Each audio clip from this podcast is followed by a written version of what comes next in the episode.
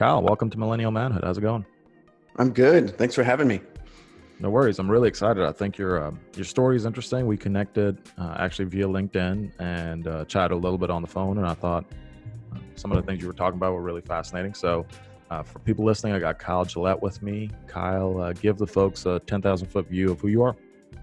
Sure. So, yeah, I am. I live in Washington State, and I'm a, a husband and a father. I've got three little girls, ages three, six, and eight, and we moved out here in 2014 because we were living in the most beautiful city in the world and decided to move to the rain. That's no, my my family is uh, they they live in the Central Valley of California. My dad's an orange farmer, and wow. so we live in San Luis Obispo, which allegedly is the happiest city in America. I, they they have bags and everything to talk about that, but um, we moved here because we were trying to decide we are going to move closer to my family or move closer to uh, my wife's family. And so we moved up here and we just jumped into it. I, I didn't have a job when we moved. I'd quit a, a, fantastic men's mentoring job where I worked there for 10 years, did live in mentoring, and then also did uh, overseeing of the program for about three years. Um, and so we, I quit that, kind of broke my heart to quit it, but I knew it was best for my family to move up here. And it's been, it's been great. Uh, they're by cousins, they're by grandparents and aunts and uncles. So it's been a really good move. That's interesting. I love how you said the happiest city in America. It's like I love when uh when schools and cities and places just make these ridiculous claims like Arizona State number one in innovation. It's like what does that even mean? How do you how do you even quantify that? But put it on bags apparently. Um, yeah, right. Hey, if it's written down, it counts, right? Yeah, right. Uh, I, should, I should just start doing that. Millennial Manhood, number one podcast. And what? um, well, you have all these number one book, you know, number one bestsellers on Amazon or whatever. Yep. And there's like 700 categories. So people yep. claim that they can make you a number one bestseller. Well, it's because there's so many categories. So of course, and it's for like a day or two. Yep. It's, it, it's funny. Well, and the and the dirty little secret in the publishing industry and the music industry as well is you want to know how you end up being a New York Times bestselling author? You buy enough copies for yourself to become oh, a ah, New York Times shady. bestselling author. Oh, Isn't dude, it is shady. So I've been looking a lot into the publishing industry, and you know I've talked about this on the podcast before. Millennial Man and essentially becoming a book, and it is so disgusting. It is the same thing with Amazon. You you basically buy your way into being a best-selling author. But anyway, that's a that's another conversation. So Talk to me about this men's mentoring program. So, what was that like? Yeah, so the back, the long backstory, I guess, is when I was, uh, let's see, 20, 21, I was just getting ready to finish up college, and my major was kinesiology, and I got invited to, well, yeah, I got invited to go on a, a missions trip to India to go to mm. go there with a group of people. There was about, uh, let's see, like I think 19 or 22 of us, something like that and I was wrapping up school, but I was behind. I had missed a class.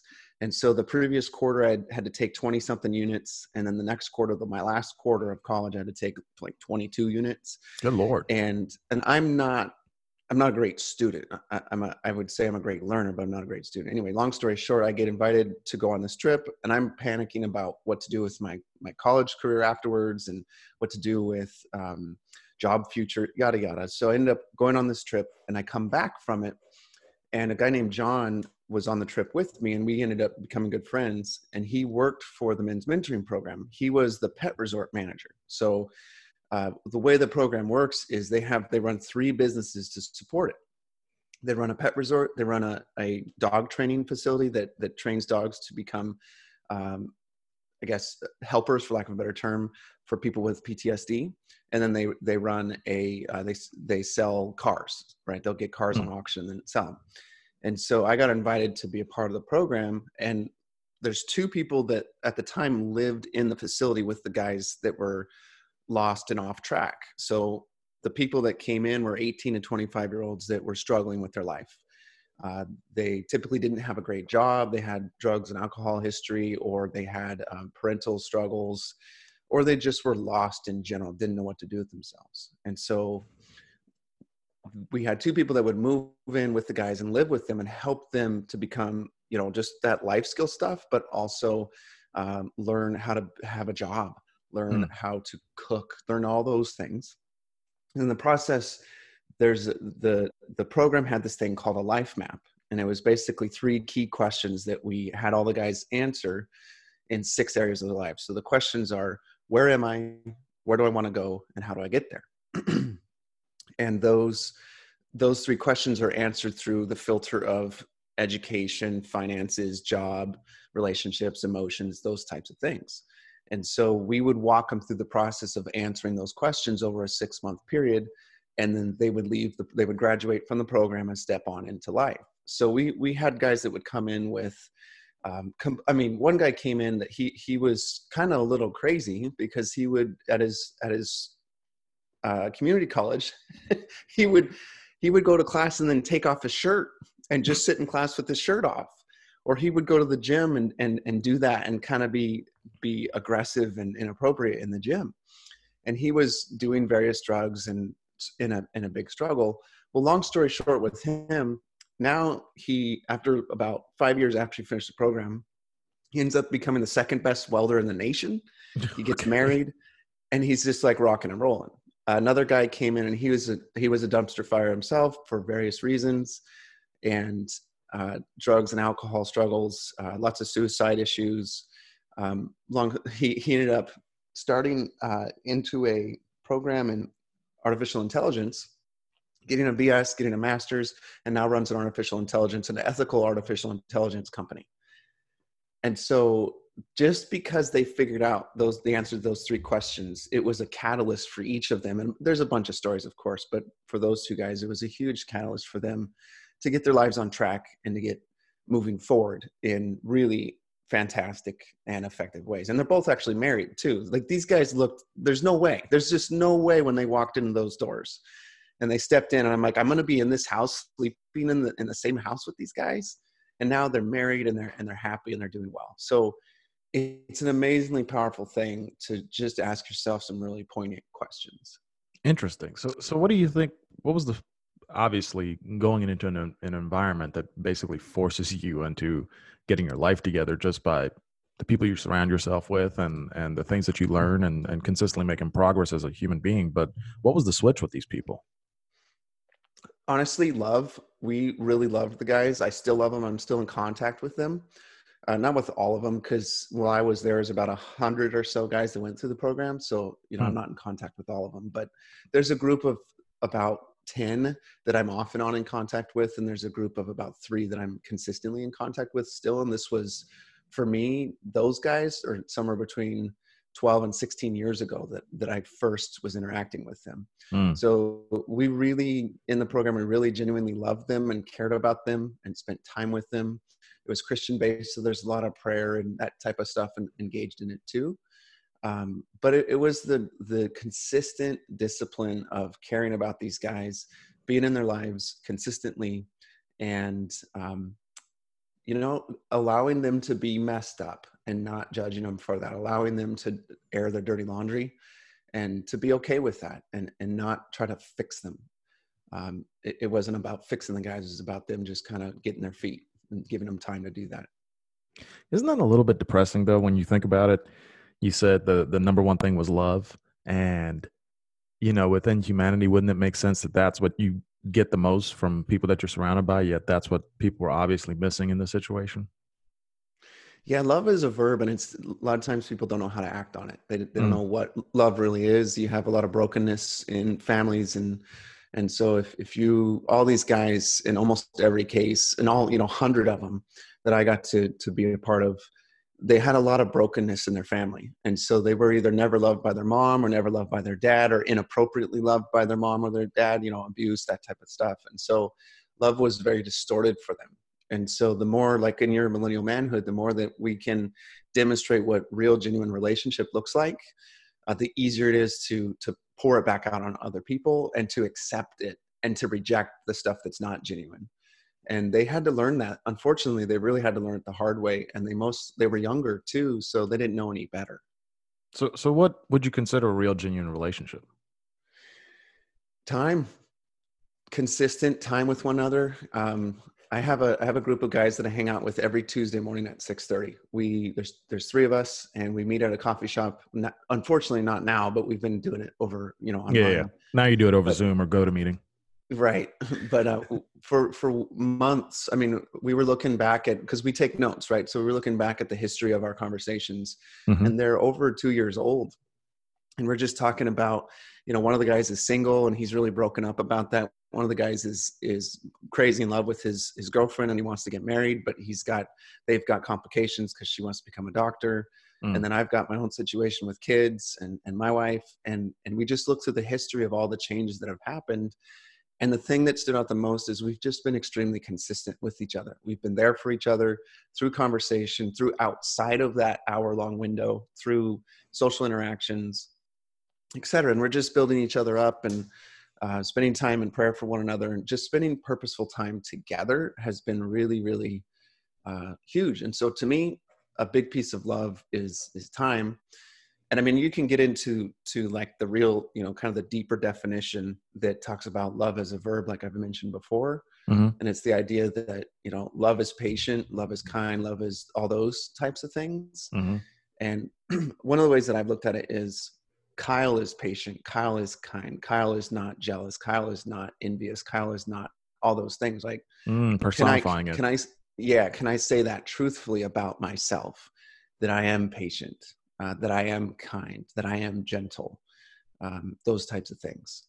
And if you can't, that's okay because now you know it and you can do something about it. Oh, that's that's powerful. I never thought about personifying things like that. That's really cool yeah it, it's it opened my eyes uh, when i kind of was able to twist it in that direction that's interesting well okay so let's let's take a step back to something you said earlier because i do want to elaborate on this before we go further you said you were a good learner but not a good student what did you mean by that sure yeah you know classroom learning it's okay so when i went to college i, I had a fantastic experience mm-hmm. uh, i you know i was constantly doing activities, uh, sports, surfing, hiking, frisbee, volleyball. I lived I lived uh, above Pismo Beach. So if your listeners are familiar with Pismo Beach, it's one of the longest beaches in the world. Uh, you can actually drive on it, and so we would we just had a great time. And in that, I learned a ton, of course. School, on the other hand, in class was kind of lame because it was all about tests. It was all about getting tested. And, you know, I graduated with over a 3.0 or whatever, but I, I still remember going to my physics teacher, uh, first year, I think it was, first year of physics. And I had aced everything in class. I was on time. My homeworks were all A's. Everything was great. And then I took the test and I freaked out on the test because I'm a crappy test taker. Mm. And I think I think I still am. Um, and I failed it like flat F. And I'm going, oh my gosh. And then I take the second one, flat, straight up, failed it. And and I'm going, I need to I need to pass this, otherwise I'm gonna have to retake it and it's gonna screw up the whole deal. Yeah. So long story short, I went to the office hours of the professor and I said, Hey, can you put extra weight on this on this test for me? I don't know if it did or not, but somehow I ended up getting a C in the class the thing about school for me was it was so freaking hard and there was no passion for me. I just did it because I'm disciplined. Mm. But learning, to me, learning is about what you care about and what you're passionate about. When when you're learning, it's it's just easy because you care about it. I mean, what what's your so favorite? True. You know? Yeah. What what is your favorite subject? For me personally? Yeah. Um and if we're looking at it from a school standpoint, it was easily history. And it's not even okay. close. Yeah, so you could spend hours and hours reading whatever as it relates to history, and Correct. you and it was wonderful, and you keep it, you absorb it, right? So yeah. for me, that that's why learning was was is still my passion. Yeah, I, th- uh, I think I, th- I think about that kind of stuff all the time. Like I said, history was easy for me, but man, you put me in a chemistry class, I can't be more bored. And it's not that I don't think chemistry is important or not. Like it's obviously important. I just can't care less. Um, Agreed. And I'm over here like forced to sit through this and quote learn this, and, and I'm thinking, no, this is ridiculous. Why why am I learning? I will I will never use this in my life. I have never used anything I learned in chemistry class ever again. Um, so you know, but that's an interesting interesting concept because I've gone on my rant several times on this podcast about the Prussian educational system and how we're basically uh, creating a, a, a, culture of, of mindless robots, which is what the school system was designed for. That's why it's so test oriented mm-hmm. instead of teaching yep. oriented. um, and it it it takes somebody unplugging themselves from that to really uh, allow themselves to learn. Um, I have read, and I've written about this on on the website. I've read an exponentially higher number of books since I've graduated college than I did during my entire schooling life. Agreed. Totally. Me too. Yeah, I, I think what is it today? March twenty eighth. I've read I think seven books this year. Um, yeah. On my own accord. So it's um, yeah, it's it's just a that's a whole nother conversation. But I, I wanted you to elaborate on that because I think I think that's really interesting. So um, another question. Yeah, you, let me let me toss something. Let me Oh, toss something more toward that, and then you can jump to that question. Uh, one of the things that that so my my daughters are enrolled. Two of them. One of them's too young, but two of my daughters are enrolled in a full Spanish immersion school. So um, Mm, they're they're learning Spanish in school, and they're not learning any English. And so interesting. my, you know everybody that that isn't in the program but is considering it is concerned that their child's not going to be able to learn english very well they won't learn how to read and all these things Okay. and first of all that's just self-doubt about not self i guess it is you could call it self-doubt but it's basically not believing in the unbelievable intelligence of children of Yeah. people in general but especially children and so my heart has always been to love to for my kids to love themselves love god and love others and love education if, if i can help them do all four of those things i'm winning as a parent big time Yeah. and it was really it's really been put to the test because of this program.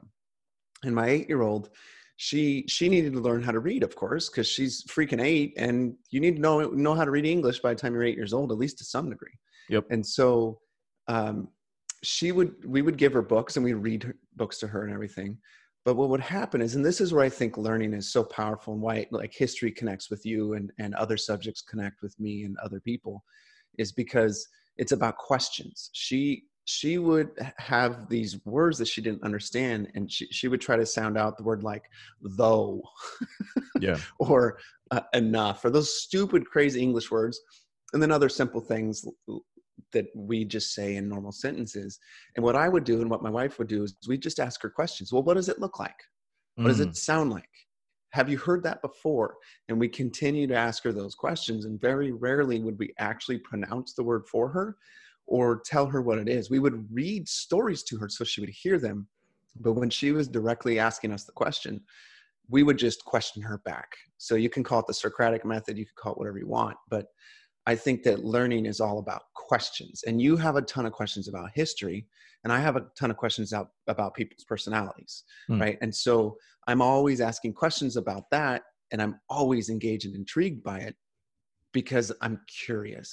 And so that, that curiosity learns and questions are you know the, you know in the word question there's the word quest every time we ask a question we're going on a little quest it's a little adventure we get to go on and every time you and i do that in any subject it really is an adventure and uh, super beneficial obviously in the long run Yeah, so it, you got me thinking about so many other things. So my wife and I don't have kids yet, but God willing, uh, we will. And one of the things, so I I speak obviously English, but also Serbian, which is my native language, and then German, because I lived in Awesome. Germany for seven years. And my goal with my kids is I don't ever want to speak English with them ever. N- not because I, uh, not because I think English is bad. They'll learn English anyway. They'll live in America. Yep. Um, but I want them to learn to think differently from an early age. And I was reading this um, piece about children that are multilingual from an early age. You know what the number one thing that discourages parents who are multilingual from uh, speaking to their kids in multiple languages is? Like young kids.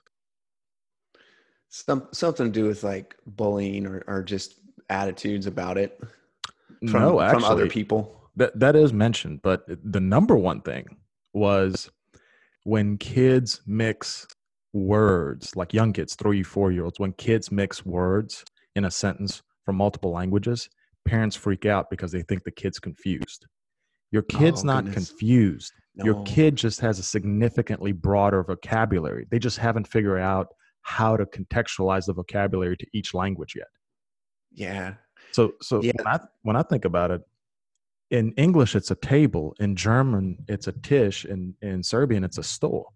It's the same it's the same thing. I just have three different ways of saying it. My vocabulary is Which- just broader. which is awesome because then when you think about things, you have you likely are going to be able to think about things with at least three different angles. Um, can I go on a side note here about that? Go for it. No, this is that's what this is about. Go for it. Sure. So one of one of the things that I do is personality assessments. I do behavioral assessments. I look at people's habits and their behaviors, and I look at their thinking patterns. And there's there's this combination of motivations. They're motiv- they're called motivators, and there's something called a regulatory motivator, and there's something also called an aesthetic motivator. And what I've discovered with with some of my clients, it's actually it's not a majority. It's not even it's it's definitely a smaller minority, but when they have a lower regulatory mindset, which basically means the difference between seeing in black and white versus seeing in gray. So the people that have a lower regulatory see things in gray, they Mm. see a lot of options. When they're on the freeway, there's a lot of lanes of traffic, right? They see all these different lanes that they could be in. Mm. And then when someone has a high aesthetic, they are, well, let's say it this way first. When they have a low aesthetic, they're very practical and kind of boots on the ground. But when they have a high aesthetic, they think alternatively, outside of the box, head in the clouds type stuff. And some of my clients actually have both of them where they're both they're low on regulatory and high on aesthetic. Mm. So all of a sudden they see options in three dimensions. So the analogy is you're driving on a freeway and you and I, well, I don't know your personality super well, but you and I maybe we see five lanes of traffic. And Mhm. I'm like, okay, there's five options of what we could do in this situation. They automatically on that first level see six or seven. Mm. And and so then they have to try to explain them to you. And if you can only see five, it's difficult to kind of stretch yourself to the sixth or the seventh. But then after they've explained them to you, you kind of get those other angles. They then point up and go, Did you notice the traffic above your head? And they're like, you look up, you're like, oh my gosh, all those are available too. So these people are really amazing because they they multiply the options, they multiply the the perspectives that can be seen. And back to language, I think language really helps people do that because if you have three different ways to say table, then you think already in in that in that kind of mindset of oh, there's three different ways I can look at the situation. So those I always find those folks with that wiring to be really fascinating. Um, they get kind of stuck because they see so many options; they're not sure what to do, Yeah. uh, and then they're afraid to take action sometimes, depending on the rest of their wiring. But It's um, paralyzing. Yeah, it can be. Other times, it's super um, what it, empowering for them. Yeah, I've I've talked about this before where again, another one of my regular rants on here. But for example, the news media. One of the first things I always do when a story comes out is I'll read a bunch of articles in English. Then I'll go read a bunch of articles on the same topic in Serbian. Then I'll go read a bunch of articles in German. Um, you'd be amazed how different the story is within the same language from different sources, and then multiply times different languages, times different cultures, times different regions. And that's when you start realizing how much you're being manipulated and how much you're being moved into a nice little cog to fit into the storyline. Shut up. Don't think we've thought for you. And it Yeah. it it's so disturbing. And that's why I always tell people when I do coaching, when I do uh when I when I I mean even as a financial advisor with my clients, I tell my clients all the time, look, if you want me to just take the take the reins and you just sit there for 40 years and then you retire, I'm not your guy. That's not the practice that I want. That's not how I work. I want to help you to think differently. You your money in that example should not be more important to me than it is to you. Your plan should not be more important to me than it is to you. I will help be the conduit to get you to a certain point, but you have to learn to think on your own Mm. and you have to start learning to see opportunity. Don't just take everything at face value. Everybody's got an agenda. Everybody, good or bad. Learn to identify the agenda. Learn to identify to think from different perspectives, and then the world world really starts opening up to you. Um, so it's like like this coronavirus thing. And I know you live in Washington. Your wife's a, a, a nurse, so you're like in the middle of it. But reading articles from around the world, I mean, you would think like completely different things are happening. Um, and and maybe they are. So, anyway, sorry, side rant. Um, I don't know if you want to add Yeah. anything on to that. yeah i think to bring it home to kind of like the to you know millennial manhood a little bit here we tell ourselves stories too, right? Mhm. So we're we're getting shoved stories at us, but we also tell ourselves self stories. Um, I like the idea that I don't, I don't really like this idea, but a lot of us have these false beliefs that have been written on our hearts, either by ourselves or by other people. Mm. And from those false beliefs, we tell stories. Yep. And so not only do we have to externally get rid of the false stories that are getting tossed at us or the mis the misdirection and whatnot, but it, internally we're dealing with that too. And you know, I think real men are able to take those false stories and and expose them to the light and let it burn up or whatever however you want to put it. But but they're able to take those those false beliefs and rip them off their heart rip them out of their life and say no that's not true about me. That's not true about what that person what that person said is not true about me. Mm. uh, how i see myself is not that's not true either. Uh, and then put the real things that the accurate um, expectations of ourselves back into our heart. And and then that that really gives a, a much more true story of of who we can be as men when we when we do a good job of that. And and i think having other men in our lives to help us do that is really important because if we don't then it's difficult to be called out. And we we all need to be called out right? When we're screwing up in relationships in business in whatever arena we got to be called out. And um if you don't have other men in your life to do that then you, you're never going to get called out Yeah, it's uh, like the subheading of millennial manhood is confidence, initiative, persistence. That first por- portion, portion, confidence. The biggest um, roadblock to true confidence is your ego, yeah and and not being able to let go of those stories that you've told yourself or that other people have told told you.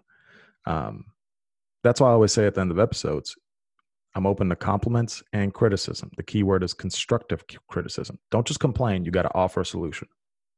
Yeah, and specific compliments too, right? Don't just say, Yeah. "Oh, it was a good episode." Tell me what was specifically good about what I did, said, or intend to do, right? Like, get it, make it specific. Yeah. because that's actually helpful. Correct. Correct. So, what do you? Uh, we've spent a lot on your on your previous life, uh, which I know segues into your current life. But what do you specifically do for a living today? Yeah, so I help people get perspective. Okay. Uh, one of the main things I do is uh, I'm a coach and I'm a personality profiler, and so I help people get more aware of themselves and use that new knowledge to leverage it to powerful change in their life. And most of what coaching is about is about perspective. Uh, I've, I've been trained in, in two different schools, and the, my training is all about getting out of the way of the client and creating a framework for them to work within that that you ask questions in. So my job is to to ask powerful, pertinent questions to people so that when they're when they're done answering that those questions, they have new awareness. They have a new perspective that they didn't have before because they couldn't get outside of themselves. Uh, so I spend a lot of time helping people uh, with that. Uh, sometimes it parlays into productivity. Other times it turns into uh, business uh, situations with with employees or marital situations it, it goes all over the place because people are confiding in me and, and we're digging deep but we're not we're, it's not surface level we're looking at the deeper things uh, the values the vision of an individual hmm. So, how did you get into that? Because that's a that's not really something you go to. It's not like you can get a get a, a, a, degree from UCLA and uh, get perspective. Right. Yeah life is life you know gives you that degree but um i think you know obviously the alpha academies which uh, i was referring to at the beginning that was the name of the program or is the name of the program. That was a big piece of it. Uh, and then after i left california and moved up here with my family i got into an hr job. Uh, i worked for a, a church that has 3000 members and there's 100 employees. Oh wow! and so I was I was the HR director with them for two and a half years, and they wanted a new personal development or professional, excuse me, professional development program. And so I started doing some research on it, and I discovered the DISC assessment and a couple other tools. And so I studied and got certified in that. And then I went and did the assessment on every single person in the organization and spent an hour with every single person in the organization. And as a result, I discovered some patterns. I continued to learn and read and explore this. I explored with them, asked a ton of questions, and it really just I fell in love. Like I, I really did. I, have got several loves in my life, but that's definitely one of them. Uh, I just fell in love with the with people's personalities. I, to be honest, before that exposure to that framework, I was probably a little judgmental. Mm. Uh, if people didn't think and behave in the way that I did, I thought that they were not stupid necessarily, but they didn't have it right, and it would never work out for them. After going through a hundred assessments with people that were variously different from me, judgment has been thrown out the window for me pretty much. I mean, I'm not perfect, of course, but for the most part, people just show up and they think in ways that are different or they act in ways that are different and that that really opened my eyes and i realized that you put that with the power of coaching and asking questions and and you got a business because mm-hmm. change happens when when you help people unlock the areas that they're stuck right? Uh, you help them unlock their potential in that way. Had a client that um, she she works at a casino and she does business development there and she has to land events for the organization. And we had gone through a bunch of coaching together and and like lots and lots of changes were happening in her life. But one of the things that was happening is she was really grabbing a hold of this personality thing and it was so cool because she was talking to this representative from a monster mega tech company let's call it and um, she realized partly through the email conversations the type of personality this this guy was and she immediately made an adjustment to that personality and landed the contract mm. and it was it was multiple six figures you know contract you know multi, multiple times they were going to be doing events at the casino and it, and it was because of this this tool and the coaching that we'd gone through and and that's you know i know that that that kind of veered off from your question but but this is the fruit of the conversations I've had with people. And it's one of those things where when you you see that like you've seen it when you see the the mindset shifts in people that you're talking to about finances when all of a sudden they just quote get it mm-hmm. and you're like that's exactly why i'm doing what i'm doing mm-hmm. and that's same thing with me you know they she got it in her own way right she got it and took off with it and that's exactly why i'm doing what i'm doing um, and it's been up. You know, I'm never looking back. That's for sure. So, so how do you go about? And I know a little bit deeper than what you discussed, but obviously you left your job in HR and and started this practice of yours, essentially cold turkey. Um, how did you go about going and finding people to work with in this specific space? How do you go get clients? Yeah, so the first client I got was actually the organization I worked for. Uh, okay. They had they contracted with me to con- to basically redo all the assessments because there were so many. They were hiring new people, and I had added a new tool to my tool bag. So, mm-hmm. you know, a little side note: if you can advertise that you have a new tool and you already are winning over a client and you're already working with them or you worked with them, and then you can throw in a new tool, that's, I mean, that earned me a ton of money because I just added one little tool that I knew would be really beneficial. Mm to them. But anyway, side note. Um, yeah, so I got them as a client, and then I asked for referrals from the decision maker at that organization, mm-hmm. and she referred me to to a lady that's running a a multi million dollar uh, construction company with her husband, and I've been working with them ever since for two years now. And um, then I got referred by some other people. So a lot of it was asking for referrals. Mm, that's key. Be, yeah, people being really generous about about offering them and then I started asking people if I could coach them. I literally went out and asked people, I said, Hey, I would love to coach you, not because I think you're broken, but because I think you're awesome and you're super motivated and you'd be a great fit for my coaching. And most of the people said yes. So a lot of times you just have to ask, ask for the referral, ask for the opportunity. And if you get rejected, there's plenty of other people out there that can say yes. And the people that reject you may say yes in the future, which is exactly what happened to me a few times. Yeah. So pretty much the short answer is I was fortunate enough to land that first client because I asked for it, and then fortunate enough to get referrals. And from there, of course, there's all those other little things you can do, but really it's shaking hands, having conversations, and asking if I could coach the person. Yeah. I love that. I love the hustle. I love I love just going out there and, and asking for what you want because half the time, you know, the reason we miss out on things in life is because we just didn't ask. Exactly. What's the worst that can happen? They say no. Okay, you move. Yep. You move on. and you Um, learn from that too. Correct. It, it's it's a it's a constant, um, you know, evolution in the way you think and and the way you approach business and the way you approach potential business and and repeat clients, etc. So so who, I mean, and clarify this how you'd like, but are you bringing on new clients right now? Are you do you work remotely? Do they have to be in the Washington area? What's what's kind of the situation with that? Yeah, so I I work nationally, so I, I do work just from my home. Uh, some of my clients are local, and I will go to them, but for the most part, m- uh, my clients are uh, just online. Mhm. And uh, a couple weeks ago, I got two new clients, and I'm talking to several different people. So I'm I'm open to new clients for sure.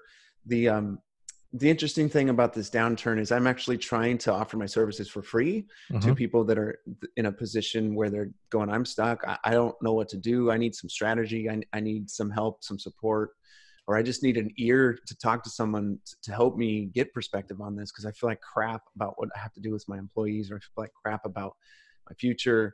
Um, and so, yes, I'm looking for new clients that are paying new clients, but but I'm really trying to offer my services for free at this point for you know limited time because people right now they're not thinking hey i want to spend a bunch of money for a coach they're thinking Yep. i got to figure this crap out Yep. but what they need is a coach Yep. they need someone to walk alongside them that can think outside of their perspective um, and so i'd rather do that than worry about getting paid at this point Okay. So how can people get a hold of you? Uh, I have a website. It's called GilletteSolutions.com, and uh, there's a bunch of different ways you can you can get a hold of me through there. But there's a there's a form at the bottom to connect with me, and I also have a podcast. It's called Sage Mindset Podcast, Mhm. and that's on all the other channels. And it's content that I've been sharing on here is on there as well. Did, uh, I guess go ahead. the other the other way to get a hold of me would be through uh, just direct email kyle at gillettesolutions.com those are the kind of the my website gillettesolutions.com kyle at gillettesolutions.com is my email and then the sage mindset podcast Okay. So I- do have to ask you this. So with the Sage Mindset podcast, was podcasting what you thought it would be? Was it better or worse? I mean, what have you learned from it? oh man podcasting is so much more than i thought it would be it to me when i stepped into it i thought well i, I just i want to get my voice out there and maybe people be interested and who knows well all of a sudden i found my voice as a result of doing a podcast uh, it, it's practice and in a way that so hopefully um, people don't hear this as an insult but um, when i'm doing my episodes it's from things i'm learning or from conversations i'm having with people and it's it's kind of like i'm cheating because i'm taking Mhm. what i've read in books or what people are saying and i'm getting to really absorb it and study it in ways that most people don't get to Yep. because i have to represent that content to other people and i say represent in a way on that way on purpose because it has to be at the re again do it and present it in my own way and so there's a lot of work to that and then that just embeds that information into my brain so in a way i feel like that's cheating the system Yeah. in terms yeah, of learning yeah. yeah. No, but, totally. but yeah it's been amazing and i've met a ton of people all over the country because of the podcast because i'm asking people to to be interviewed on it and it's been fascinating to to meet the people hear their stories and learn from their wisdom and their experiences uh, I, I will do this forever even if the podcast like you know doesn't trend in a dramatic way i'm i'm going to keep doing it anyway because it's just such a powerful medium of communication Oh, I love it. I love it. Well, Kyle, this this is fun. Uh, we're running up on time, so I've I've got to ask the question that I always ask. Um, if you could go back to 18 year old you, wide eyed and bushy tailed, you know, about to start surfing and and uh, hanging out on the beach and going to college. If there's one piece of advice you could give yourself at 18, knowing all that you know now and knowing all that you know about yourself now, what's that one piece of advice you would give yourself? make make more friends make more mentors Ooh, is what i would say I like that. Why? because in this in this world like especially now you know if if if you are right now in this in this current state of the world there's a lot of lonely people and that that's because unfortunately they don't have a lot of great friends uh, even just one great friend can change someone's life can literally save someone's life and you know i made good friends in, in college for sure but i would have loved to have made more right? And then the second piece would be the mentoring piece. I don't have it figured out. And at 18 mm-hmm. you sure as heck really don't have it figured out. And when you're 60 you don't have it figured out either. So you know fortunately i had i definitely had some mentors in college and after college and still but i would have tried to surround myself more purposefully with mentors. I got kind of lucky. Yeah. Uh, I was mentored for 10 years in that program uh, by the, the president of it. So I got kind of pretty lucky in that. But before that, those that four year window would have been nice to have other men in my life mentoring me and, and speaking truth into my life. Um, so friends and mentors is is what I would advise myself to do. All the other stuff falls into place because friends and mentors are what help you get there. Because we stand on the shoulders of other people, right? whether it's business or relationships, we're really just standing on the shoulders of other people for our success and opportunities. So the more friends and mentors you get, the more of that comes with it, and the more you get to pass it on to other people too.